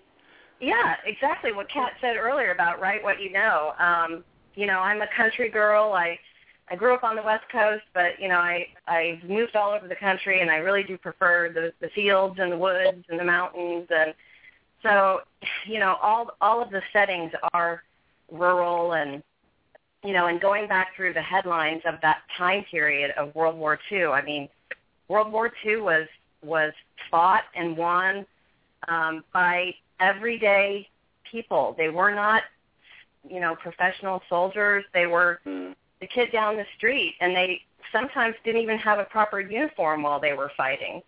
So, you know, they they flew airplanes that were made of wood and canvas.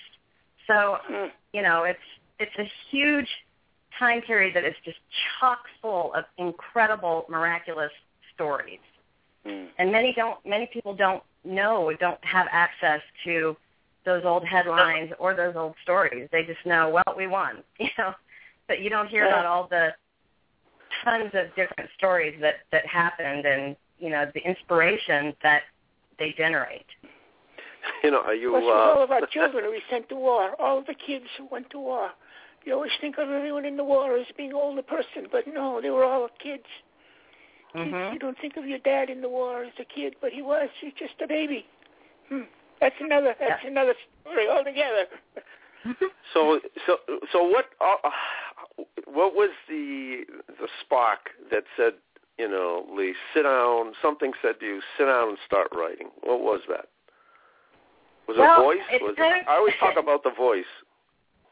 It, it, what, well, it was the voice. I was taking a bubble bath one night, and I'm not kidding. I really was taking a bubble bath, and all of a sudden, my my father's name is his first name is John, and his middle name is Bloom, and um, that's a real family name. And so I just I made the connection. Uh, it was the spring. We were starting our vegetable garden, and all of a sudden, it was literally like somebody just just dropped this this idea on top of my head and I went immediately I dried off first. I did dry off and put on some clothes. Um I went immediately to my computer and I just started writing because it was just like someone opened a door and there was the story. Uh, I love I- it. I love it. I can't tell you what specifically, but it, it was really like turning on a switch. Love it. I love it. It's We hear that's- this all the time. Uh, Tom, you even told Yes. me a story yesterday when you were driving that you were inspired for a little uh, a little writing that you're doing. Right, I was on my way to do. I I found that uh, to expedite things and to find ways. I've always been able because I lost my leg as a kid at the age of 13 and decided I want to get into the game of life. I learned some skill sets that have been invaluable, which is I learned when as soon as somebody says no or there's a block or there's in fact I was thinking recently I should write a either a blog or something about um you know f- f- uh you know um the the, the advantages of of having a handicap or of of dealing with adversity. And uh, I right now I've, I I I got a, I've got this great term for it but it's the ability to overcome adversity and th- through adaptation. That's it. Adapt, the adaptation uh, attitude. And because I had those impediments and I found ways around them, the best thing you can do to me is say no. Yeah, I, And I so- understand that completely. yeah. So you know, you say no. Now I'm working because now I'm like, oh yeah, mm-hmm. because I'll I'll either go under, around, over, or whatever, but I will find a way to get to what I desire. And so lately, I've been it. Well, again, the voice. You know, I try to tell children, everybody, that when I finally got, I was told I'd never ride a bicycle again, and one day I got on a bicycle, and I used to have this great drama of the mothers taking me, pulling me off the bicycle before I got a chance to try it, and I was relieved because I was petrified myself. And one day nobody came, and it wasn't so much fun because I only had myself to deal with, and I was still long enough to hear that voice, similar to what gave you, you, you this beautiful story and the voice said ride the bike and it was like wow where'd that come from but it was such a reassuring comforting thing and i kicked off and i i, I did it and it was the beginning of my life as i i see it because it, it gave me that knowledge that there is something as steven pressfield says uh, not pressling pressfield says it's there, folks. Whether you, you want to believe it or not, there's something inside you that's bigger than you, that's loving and caring and guiding. And if you go to it and knock on the door every day, it will come and give you the beautiful things like your book. Well, yes, and and also the the story did the the inspiration was about plants and food and the boys. I I, I like to try to angle the story a little bit to boys because there's not as, well when I was growing up there weren't as many boys. I have I have sons and three sons and a daughter, and I wanted the story to be about boy stuff, but it ended up being sort of uh, a manual for people, all kinds of people, to say there is victory out there. Just do it. You know, look at look at what this ragtag group of of you know 1940s Americans and all the other allies involved. You know, th- they the the odds were tremendous, and they still did it. So you can have victory. You can do it. Just just do it. Well, I don't So know about you, ended Enzo, but I'm getting about goose. I'm getting goosebumps. I have I have the whole program. I'm sitting I on love ice the cubes, children. but, You know. Aw. You know, and I'm so now. Let, let me ask you a question, Leigh. Did you laugh and cry as you wrote the book? Oh my gosh, I have to tell you, um, at, when I was finishing the first group of edits, um, and I was making all these corrections, I literally did that. I did. I I laughed, and I literally was crying when I went through a couple of those chapters, and and I was I just had such a feeling of pride. You know, I'm just so proud of this of this story. So yeah, I did. And you should be. And you know that's what we want. Kids, if you're still listening, people tell us, "Oh, you might be calling the kids show, but none of the kids listen." But you know, I kind of feel that there's going to be some 10 or 12 year old or whatever who really gets connected to this stuff that hears it. And if not, we want the parents because we do have a great listenership and it's growing all the time. And and we find that if we can tell the parents this, these kind of things that they may have never experienced, but that they can encourage their children to find these magical connections of being able to reach inside, go inside, and have this connection with this entity, whatever it is, that guides you and gives you these. I mean, how else can you describe, uh, you know, crying and laughing over something that came out of you? I know. right. It's it's you know when I started to write my uh, autobiography, I would I same thing. It's always the same story. It seems these days. You retire and you say, okay, now what? And now what happens is you really get to do what you've always loved to do. And I would sit for two or three hours a day. I disciplined myself.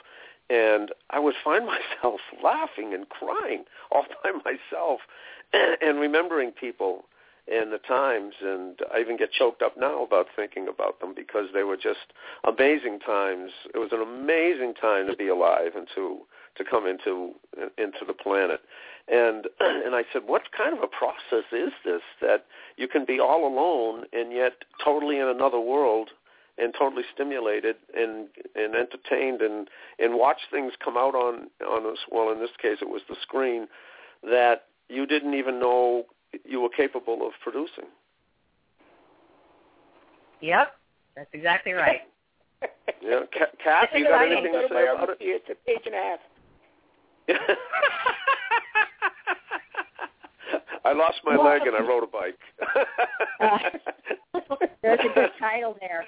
That's your title. That's your title. But I, you know, I, I, uh, go ahead. No, I, I was going to say, Leigh, Leigh and Tom. I, I think that you know, I agree with you.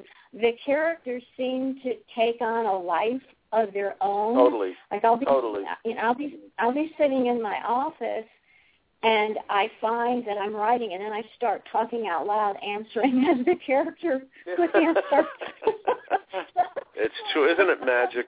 You know, that's just what I want to tell everyone that listens to the show. It's magic, folks, and all you have to do to start is grab a blank piece of paper and write anything. It's a nice, beautiful day. I don't feel good. Anything, but you just keep doing that, and magic comes and, and I would piggyback off that, Tom. I would say it's also important, you know, as parents are listening to in, to encourage kids to write and, and be supportive of their efforts. Um, you know, don't don't necessarily be judgmental. Um, I tell them authors always have to go back and edit and proof. When I get a first draft from a kid, I'm not going to point out that you need a comma after and exactly. and a clause. Oh. Uh, that's what I loved about you that's that's what I loved about your writing tips. I mean, it, it is magical. I think that we're even all having this conversation because this is you know the type of authors and individuals that you know that believe what but what Enzo and I believe, and that is just do it and don't discourage anything. Forget the critic. You know, let just get it out there, kids, and then we can. You can always find an editor. In fact, today a machine can edit for you. yeah. You know, so the most important thing is to to express yourselves. Uh, and, and Kate, I have to tell you, when I saw, I mean, I I loved your imagery, especially the one of the bear. And why don't you give us your website, your your Facebook page? It's dog. Uh, Dog Star Creative Care. Dog Star Creative Care. And I was just the more it unfolded, um, I was just I kept thinking this can't be the same person. I mean, you do so you're so multi-talented and multi-express. And, and but I tell you, when I saw that knife handle, the kid in me came alive. I wanted to grab and hold that. I mean, I'm looking at an image of it, a picture of it. First of all, I couldn't. I really did. I had trouble. I had to keep going back, saying, "Now, is she doing this, or she just knows somebody that does this?" Because, I mean, it's gorgeous. Well, the the bear drawing is actually the uh, drawing I did to start the bear carving. So.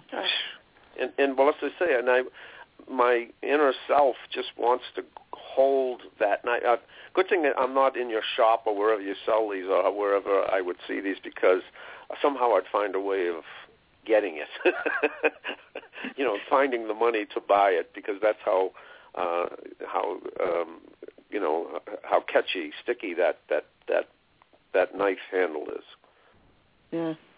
Well, I I uh like Leigh and Cat, I really like to try to find ways to teach my grandchildren and my family how to do some of these things and uh, I, just how to be unique.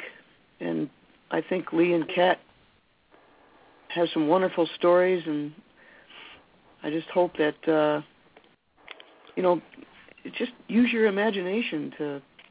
There's so many things Right. you could do. Exactly. Require- well, Einstein, right? Einstein said imagination is way more important than intellect. You know, I'm a, You know, we've I- done a lot of these shows, Tom, uh, like a 30, 40 of these shows, and we're beginning to hear the kind of the same thing. All these are successful writers and uh, illustrators and uh, the people we talk to who make the music for the kids. And uh, when they talk about the creative process, it's like uh, everybody's telling us the same thing. Uh, it's it's uh, it's becoming very clear. You know, the people who do well are the people are following the same kind of formula. You don't quit. You keep doing it. Uh, uh, you put your heart into it. It's stuff that you know, and uh, all of a sudden, you've got something really good, or you've got you've created something incredible that will probably last you know longer than you you will. Uh, exactly. It's an uh, amazing music, legacy, uh, and it's the common denominator is love, isn't it, ladies? Yes. Yes. Yes. Yeah. You have to be. Yeah, You have to do you're it. connecting with love. you know, when you picked on the 40s, and I didn't get to read all of the book, Leigh, but I am going to read all of the book because it's it's one of my favorite times because I was a product of people who lived in the 40s. And when I wrote the book, um, I never finished the book because what happened was, and this is what I try to explain, once you start connecting, and again, Pressfield gave me the answers. I always question what is going on, you know, when you start that creative process and these things happen. These magical things happen and they just don't happen in on the page, but they happen in your life. Like my computer crashed and I went outside and I found on the, the lamppost next to my car, somebody had put up that day a little ad, computer repairs. It was one of those things you could tear the numbers off of. And I was looking, I was in shock. I said, how did my computer just die? And now I know where to, to call. And in walked this young lad who was just started his computer business because that's always had always been his passion. And we ended up starting this crazy thing that led to this amazing property that at one time brought, and he's still partly connected to us, uh, Rick Siggelkow, who created Thomas the Train and brought it from the BBC to here and hired Ringo and George Carlin, walked into an office and asked us for a job. And so I got to see these amazing things explode from simply visiting your, your work every day. You know, it's um, it's it's it's a magical place. I, I, can I? I and I want to show you how much I, why I loved what you did about the 40s because this came when my mother died. I knew I had to write her eulogy, and um, I remembered passages from the autobiography, and it totally, I think, is in alignment with what you're saying, especially about that generation. And there really was a picture, and so I started, and I said, there's a picture somewhere of a time and a place and its people. The time was a year in the 1940s. The place was 4 Cleveland Street, Roxbury, Massachusetts, 02119. And just because I will never forget it, the telephone number was Highlands 50812. And just for the record at this time, I'm not even in the picture. the picture was cropped on the main characters, three or four guys in white shirts and ties with suit coats draped over their arms, indoor shoulders, full crops of hair, strong chins, bold eyes, solid smiles. A baby or two held by the women clinging to the front stairs banister. A white-haired, matronly woman stood at the top. There was no doubt this was a special time. It was a snapshot of a microcosm of what has been called the greatest generation, a generation that outlasted the Great Depression, enlisted in the service of their country, fought overseas, and worked in wartime factories to defeat the Axis powers of totalitarianism. Now the war was over. The couples were young, and the times were promising. The economy was rebounding, and it was a time of hope, peace, and love. The matron was proud. She looked over her flock like the proud hen, basking in the, her accomplishment of rearing her cheek, chicks well. Now they had their mates and were procreating their offspring. That was Nana, Albina, Abby, Giancola, Pascarosa. Everyone was strong, young, and ambitious. You can see it in their eyes, posture, and focus. The women were nothing short of dazzling in their grooming, hairstyles, and dress. This was the jitterbug set. They had gone through their youth listening to jazz, big bands, Bing Crosby and Frank Sinatra. They danced at the Norumbega, Totem Pole and Hibernia ballrooms to Tommy Dorsey, Duke Ellington, Count Basie, and Glenn Miller.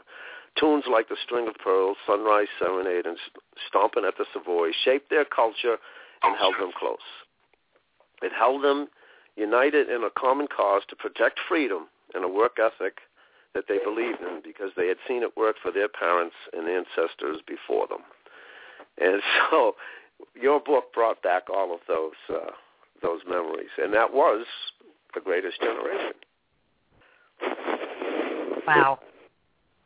I'm I'm really really incredibly flattered because that's that's what I'm trying to show to today's small children, you know, elementary school children that you know that, things will change and you have to adapt and you can adapt.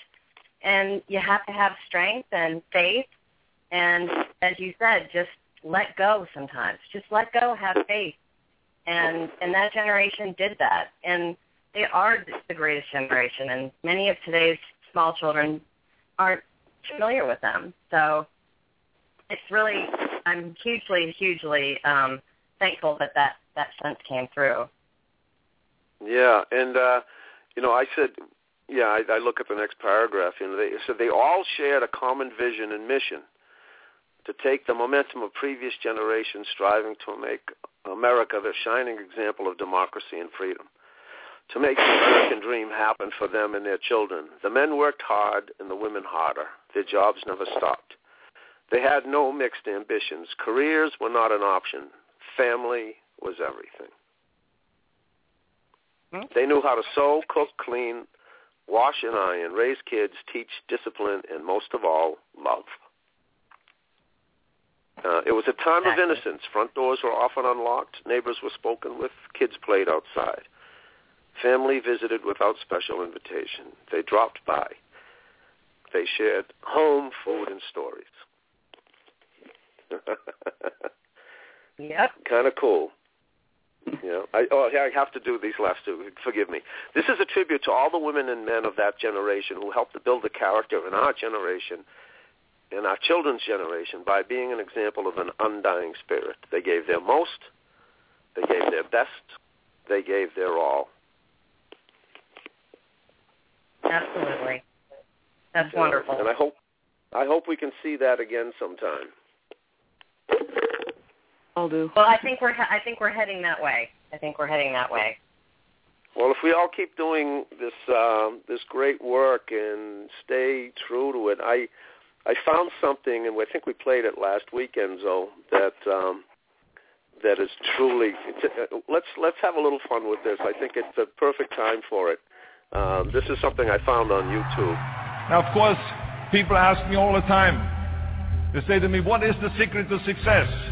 The first rule is trust yourself. And what I mean by that is, is so many young people are getting so much advice from their parents and from the teachers and from everyone. But what is most important is that you have to dig deep down, dig deep down and ask yourselves, who do you want to be? Not what, but who. And I'm talking about not what your parents and teachers want you to be, but you. I'm talking about figuring out for yourselves what makes you happy, no matter how crazy it may sound to the people. So rule number one is, of course, trust yourself no matter how, what anyone else thinks. And of course, rule number two is break the rules. We have so many rules in life about everything. I say break the rules, not the law, but break the rules. It is impossible to be a maverick or a true original if you're too well behaved and don't want to break the rules. You have to think outside the box. That's what I believe after all. What is the point of being on this earth if all you want to do is be liked by everyone and avoid trouble?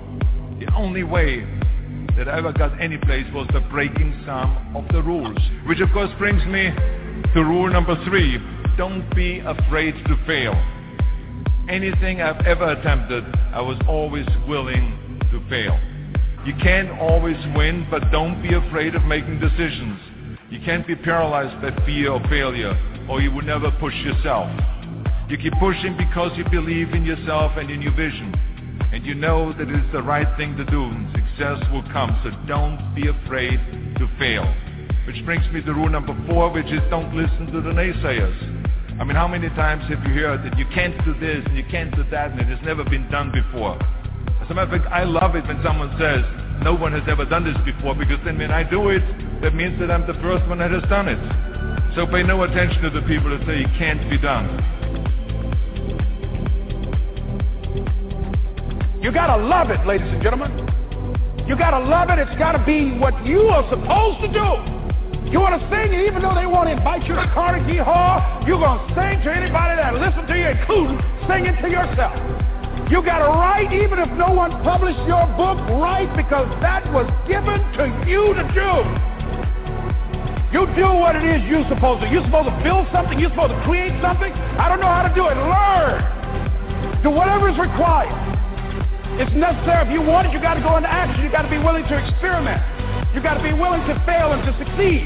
You got to be willing to form and to develop new relationships. It's you. It's on you. You got to make that happen. Nobody's going to bring it to you on a silver platter and say, here's your dream manifested. No, it's hard. Yes, it's hard. It's difficult. That's right. And it's worth it. And that brings me to rule number five, which is the most important rule of all.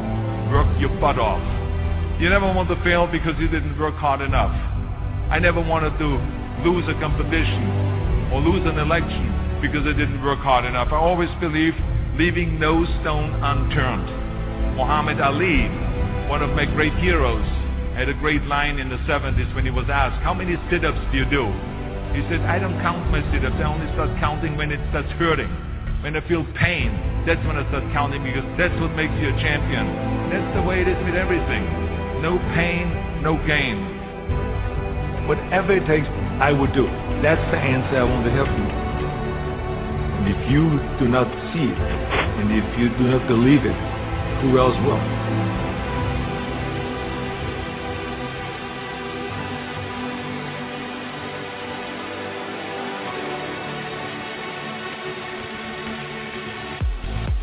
That takes me to rule number six. Whatever path that you take in your lives, you must always find time to give something back. Something back to your community, give something back to your state or to your country. Remember those six rules. Trust yourself, break some rules, don't be afraid to fail, ignore the naysayers, work like hell, and give something back.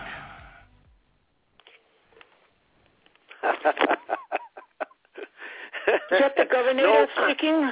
That was uh, great.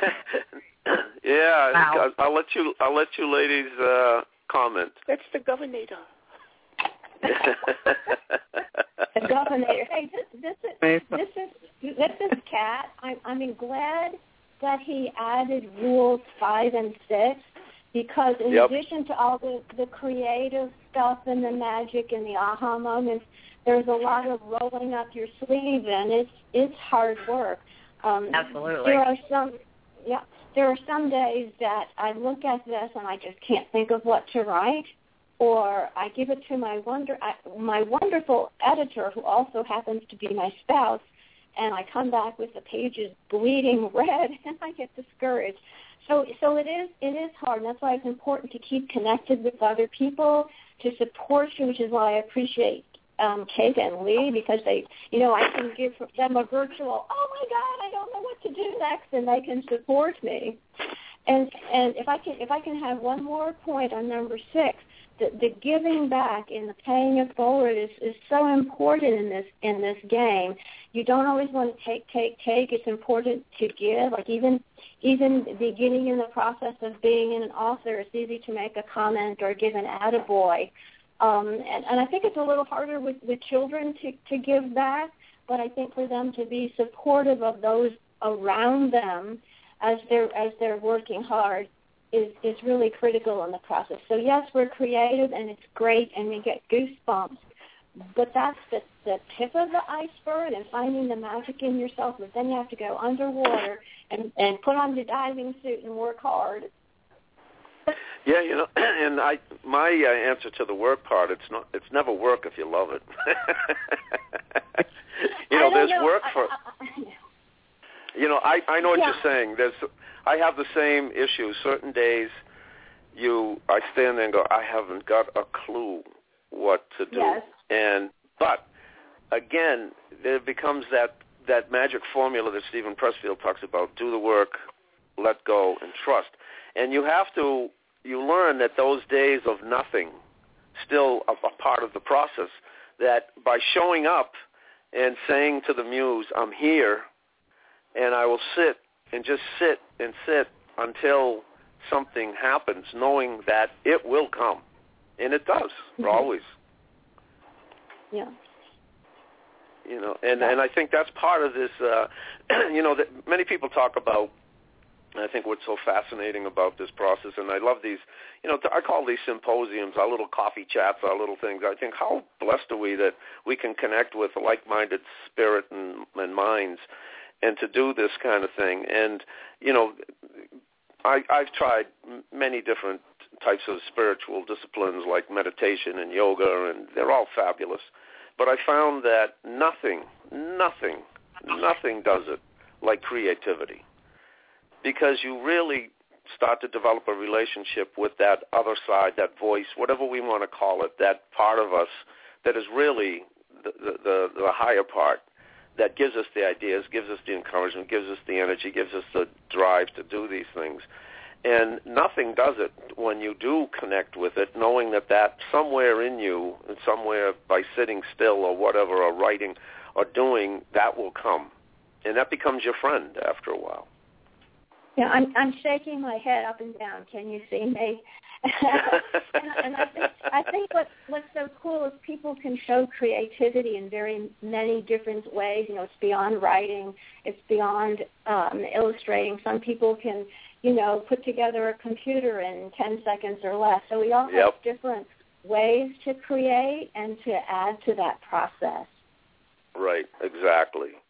Exactly. And, you know, in dance, you know, I mean, athletics, it, it doesn't matter, Yeah. you know, speaking, um, you know, comedy, it, it's it's all uh, being a healer, you know, being, you know, that person who really reaches down deep to help somebody, you know, overcome a disease or or a setback or whatever.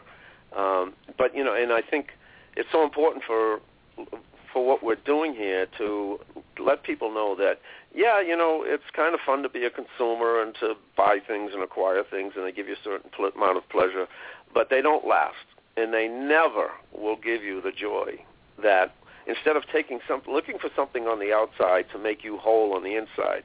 Once you start to realize you are whole on the inside, and then something you look down at a piece of paper or, as you said, a computer or anything or what you've done, and you say, "Wow, that came out of me, and it now exists."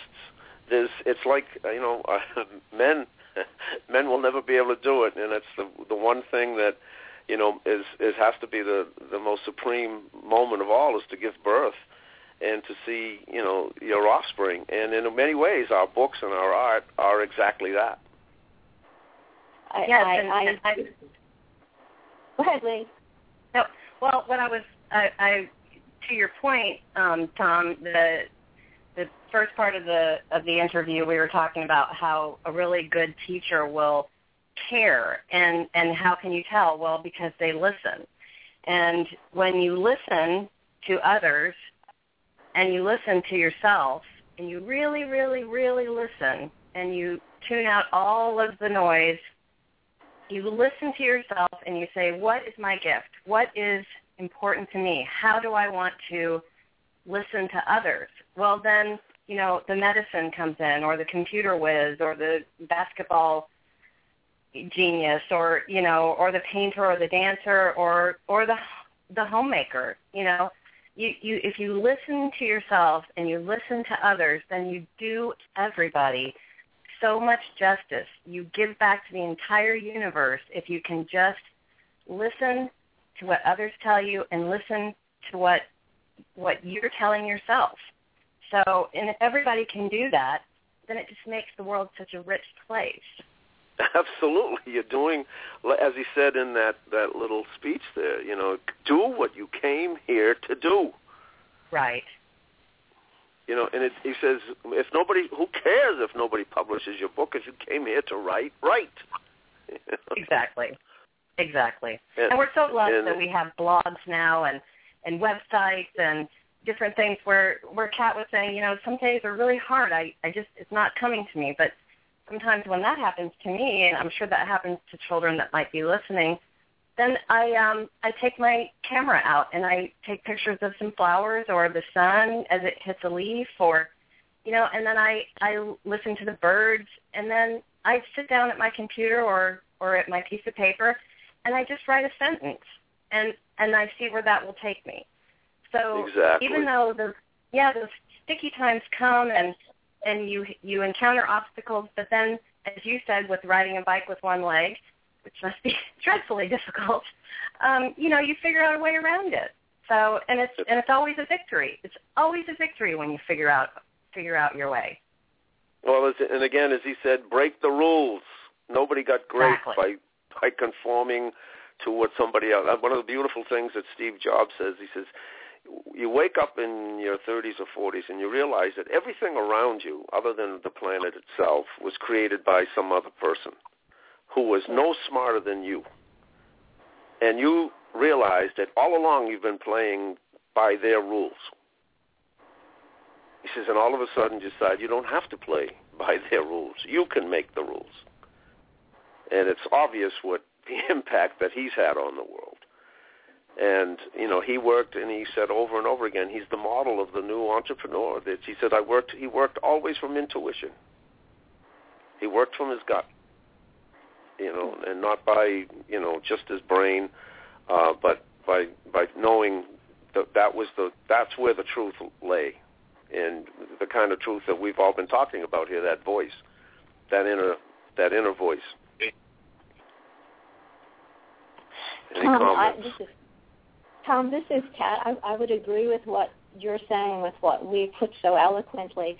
I think too, as educators and, and parents and people who care about kids, it's so important to help children discover what their gifts are and what their interests are.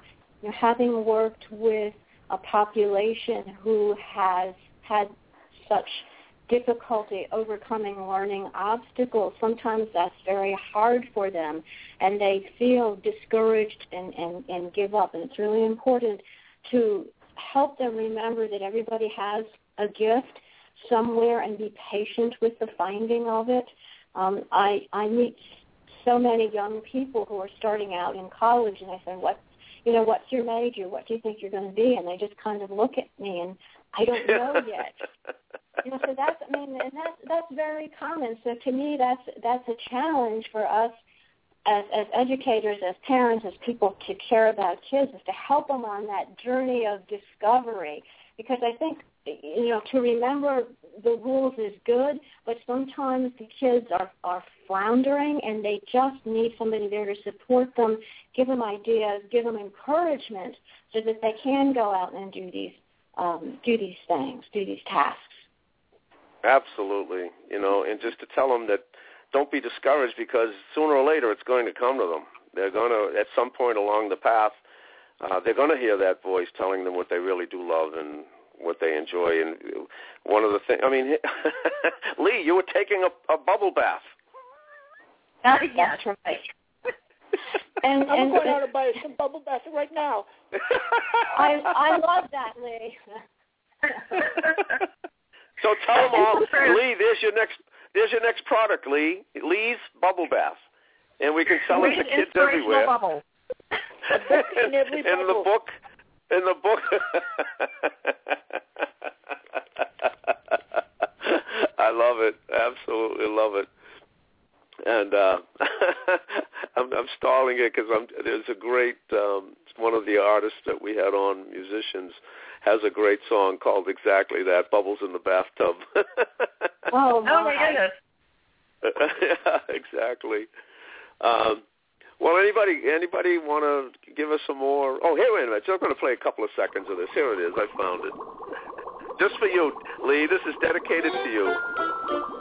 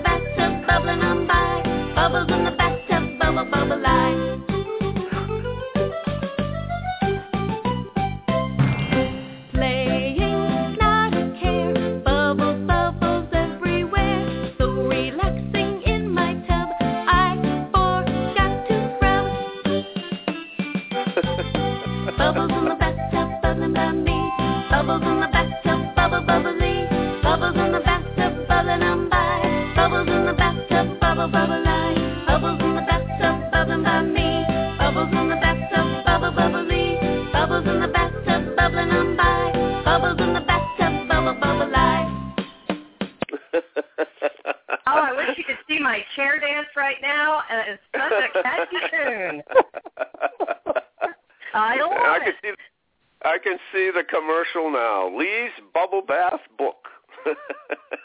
Did you always write want to write a book? Just use Leigh's bubble bath solution. oh, that's great. Well, listen, I just uh, Tommy. I mean, uh, oh, I'm so sorry, Enzo. Did you have fun today? Sometimes Yes, my Enzo. agent is tomorrow.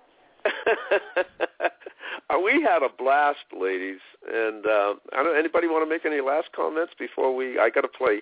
Tell This, me what, uh, tell me the, uh, all the websites one more time. yeah, yeah, yeah. Let's do the websites. Go ahead, Cat. Okay, I'm at catmichaelswriter.com, and I want to give a shout out to my writerly pals who are listening in from across the pond and down under on UK-based kid literature author KLA, and also my ba- my pals who are helping me with technology on Kidlit TV, a Facebook and internet internet site coming to your computer soon. Nice. And go ahead, Leigh. Uh, yeah, I am um, on Facebook as Leigh Shearin, and I uh, also have a website called uh, winterrestfarm.weebly.com, and another blog, uh, previous blog called uh, Farm Eat Love at blogspot.com. Great. And Oh, and what about Twitter. you, Kate? I'm at Twitter at Leigh Shearin. Okay. And how do you spe- spell it out for us? Leigh, spell it. Uh, Winterrest Farm is W I N T E R R E S T F A R M. Great. Dot Okay, and. Kate, what about you? I'm on Facebook. Uh, the the site is called Dogstar Creative Care, and I have a lot of my work posted. I'm kind of new to it, so I'm still compiling a lot of things. But uh, it's Dogstar Creative Care. And it's beautiful stuff. Well, I don't know any better way to end this one than with this particular song, cause it, and I choke up every time I hear it. But thank you so much, ladies. It was everything that we we Oh, were expecting, wasn't it? Grazie. Thank, Thank you. We really appreciate it. Thank you great to connect virtually. Great. We hope you come back again. Great. It was really fun. Thank you. We'll do it. Thank you. And here it is. Our national anthem. Here it is. So long.